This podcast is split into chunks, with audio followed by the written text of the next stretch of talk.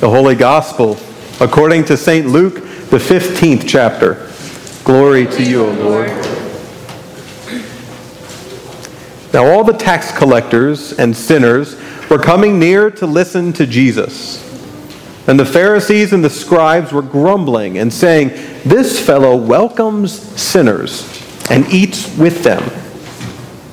So he told them this parable Which one of you, having a hundred sheep and losing one of them, does not leave the 99 in the wilderness and go after the one that is lost until he finds it?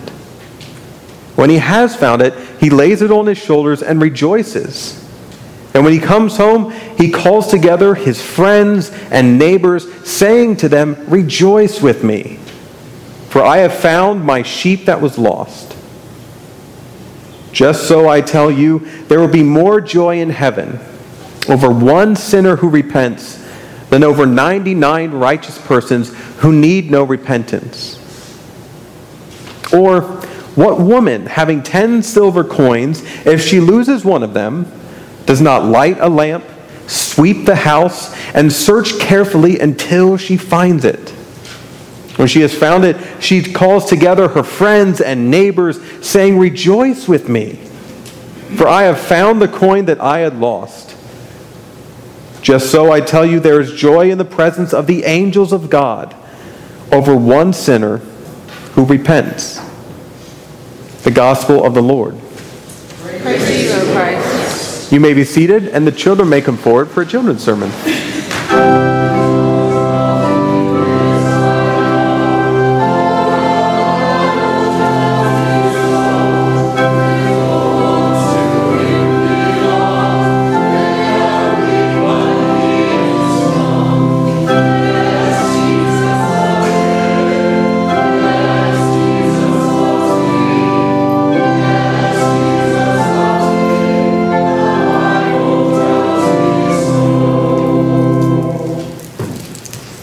Good morning. How are you? Can everybody look right here at my nose? Very good. Some of you may be wondering, what's all this food doing here?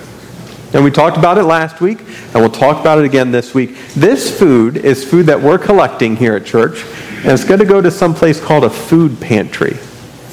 Now, some of you might have pantries at home where you keep your food. Some of you might keep it in cupboards or refrigerators or whatever else. But a pantry, a food pantry, is where anybody that needs food, that needs help, can go and will help you. And so this is going to a pantry for everybody. So everybody has the food that they need. Now, I've asked the whole congregation and you to see if we can collect some food. And so there might be some food out there. If you have food out there, would you raise your hand? All right, I see lots of hands, so I'm going to need lots of helpers. Would you all stand up? And wherever you see someone raising their hand, help bring their food forward, okay? Oh, yep. She's right there.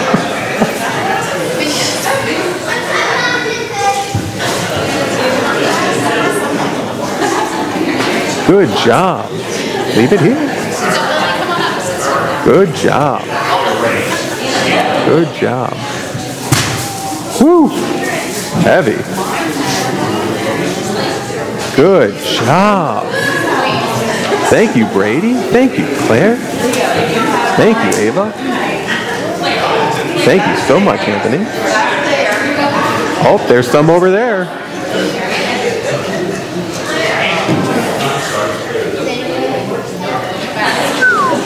Thank you, Claire. Well, hi, Cooper. You need to get your forklift license. I said you need your forklift license for all that. Very good. Wow. Look at all this food. Look at all this food. All right, let's get it out of the bags. Let's see what we got. Very good. Just kind of stack it up there. Yeah, yeah, yeah. Very good. Wow. Yeah, tell us what kind of things we have in the bags. What do we think? Crackers and cheese and peanut butter and mustard. Not things you would necessarily put together, but yeah. Oh, got some more there. All right, some macaroni and cheese. Wow.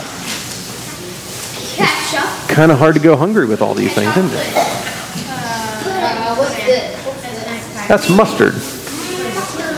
Set that. Yep, there you go. There you go. I think that It just keeps coming. Wow. What tons of spam? It is a once in a lifetime experience. And then another spam. All right. Another spam. There you go. All right, is that it? A few more. Wow. Uh, put some of that over there too, so we spread it out. Excellent. You have jelly. So All right. Now Cooper's going to keep unloading that bag. Can everyone else have a seat again? We're all going to find a seat. We're getting close. stuff. Where do these tea bags? Right here. There you go. And if they're, And then want me to go. yeah, give those bags back. Some people like to keep them. Can I have those, Lily? Ah, good job. All right. This is way more food than we had at the beginning, isn't it? Yeah. That's a lot of food. That's a lot of food. Now, where did this come from? Where did all this food come from? It came from some of our own pantries. Some of it we bought at the store, right? It comes from people that Yeah. that make it and they sell it to the store. Yep. People make it, and people sell it, and people buy it, and people share it. This comes from people, doesn't it? In today's story, Jesus is talking about love. And Jesus is talking about a love for all people, no matter what. So I know some of you donated a whole lot here. Did anybody donate some of their favorite stuff? What's some, what's some of your favorite stuff? Peanut butter. Peanut butter? Oh, princess soup and unicorn macaroni and cheese. That's awesome. Mac and cheese, mayonnaise, mac and cheese. Yeah. It's a really special thing to take the things that you are your favorites and say, I want to share them. Now, even though we've done a whole lot of good sharing in the congregation and here, is there ever times when you have a hard time sharing? Yeah, me too. Sometimes when I have french fries on my plate and Kristen wants to have one, I don't want to share them. I have a hard time sharing. I have a hard time sharing. It happens to everybody. But here's the cool thing about the story for today. If we are super good at this in one moment, and if we're super bad at this in the other moment, no matter what, God will never, ever, ever stop being with us and stop loving us and stop sharing with us and stop teaching us these things too. God loves you deeply and wholly more than any food we can collect and more than anything we can do. God loves you. God loves you. God loves you. God loves you enough to feed you when you're hungry. God loves you enough to share with you. God loves you enough to love you even when you're not being the best version of yourself. And God loves you when you are being the best version of yourself. Today's story is all about how much God loves you. And God loves all people. So this week, that's the one thing I want you to remember that God loves you, God loves you, God loves you. Does that make sense? Yeah. Yeah. Should we say a prayer? Let us pray. Loving God, we're thankful for all the food that you've gathered together for anyone who is hungry. We're thankful for sharing our favorite things and sharing our hard earned money and sharing everything that we have with the people who have need. We ask that as we try to do these good things, and as sometimes it's just too hard for us, that you would stay with us and love us no matter what. Be with all your people across the whole world. Love them too, care for them too, and continue to feed the whole world in sharing and in love and in generosity. In Jesus' name we pray. Amen. And we have some food for you too. Little snack. Okay.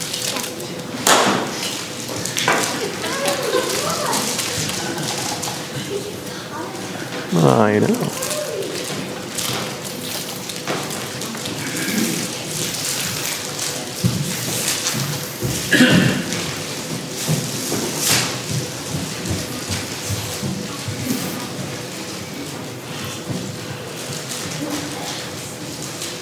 In the name of Jesus, amen.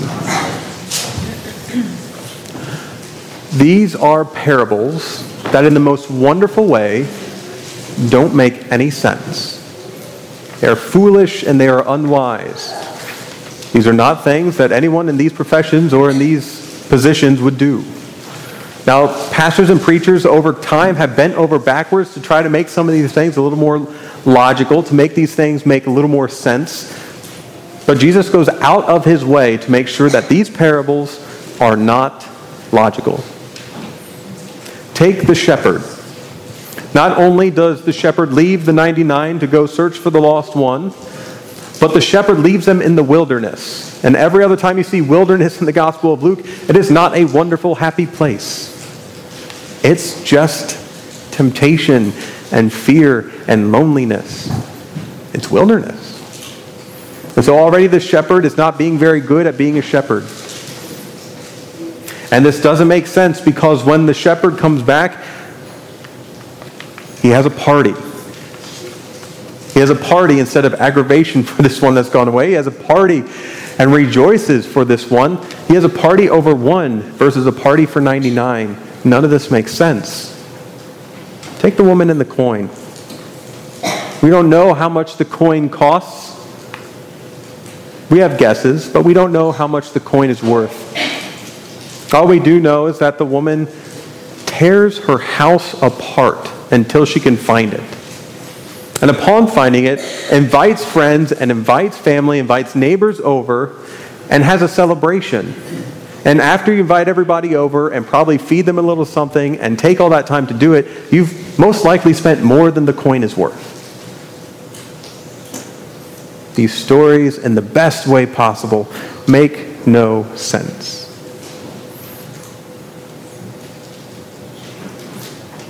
Jesus is telling a parable. Jesus is telling a parable in the context of Pharisees and scribes saying, hey, there's a bunch of people trying to do this and do this well, and you're paying them no attention. You're just hanging out with the known sinners and the tax collectors, and they're not even trying. In fact, they're trying to do the opposite of many things that God requires. And Jesus not only defends this action, but Jesus says in these parables that this is the way that the kingdom of heaven is structured. This is the way that God lives. That God will simply be with the ones who aren't getting it for the sake of the ones who aren't getting it. This makes no sense. This makes no sense because we just heard for weeks on end the incredible weight and expectation in the Gospel of Luke for all people who want to call themselves disciples of Christ. We heard about loving your enemies, and we heard about loving and giving everything you have away. We heard about turning away from everything we love in life simply to follow the cross. And then here is Jesus in the very same gospel, just a few chapters away, saying that there is love of God for the ones who are not doing it, for the ones who are not getting it, for the ones who simply are not following these things. The sinners. This is good. This is great. Because this is us. I don't know about you, but, but after each sermon lately, I feel like I have been run over by a truck.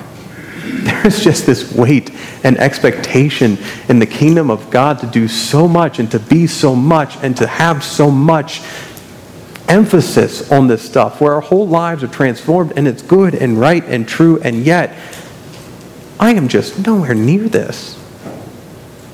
I am just nowhere near some of these expectations.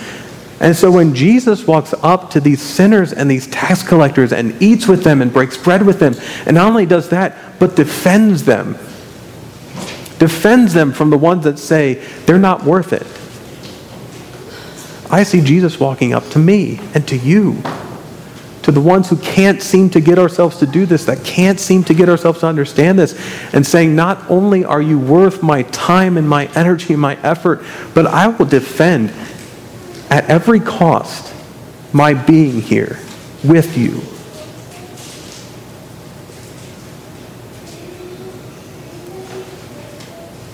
You are loved deeply. You are loved deeply by this triune God. And God knows the height and the depth of the sin that you hold. It's a miraculous thing, isn't it? The way that we begin worship. I mean, the way that we begin worship is not by saying we are worthy of being here, but it's by saying fully, publicly, that there are things we have done and there are things that we have left undone that flatly leave us only as sinners. And then God, in God's miraculous motion, says, Let the worship begin. Because I am always going to be with the sinners. I am always going to be with the tax collectors. I am always going to be with the ones who don't get it.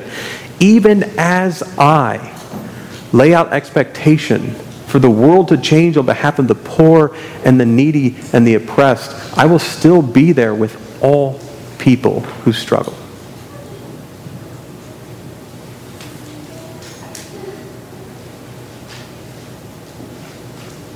I don't know about you, but there's a part of my brain that when I hear things like this, that God loves me, that God cares for me, that God will never leave me, there's a part of my brain that starts doing what the Pharisees and the scribes do. That starts saying, well, this isn't quite right. This isn't quite true. This isn't logist. This doesn't make sense. This isn't logical. And then this, this, these parables come up to my purely logical brain and say, you're right, it's not logical. This doesn't make sense. And yet, that's how the kingdom of God is. It does not make sense that God would love the ones who don't follow the way of the kingdom of God.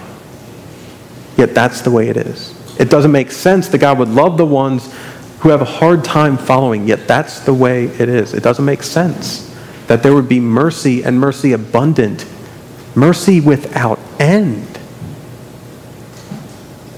for you and me and for all people. But that's the way it is. There is love and there's mercy and there's grace. Here in a few minutes, we'll receive communion. And the God of heaven and earth will come down and make a table for us and break bread, the body of Christ, and pour wine, the blood of Christ, for you and for me. Yes, for all people, but for each and every person to announce, This is my body, and I give it to you. This is my blood, and I shed it for you. This is all of God, and it is a good, good price to pay for you.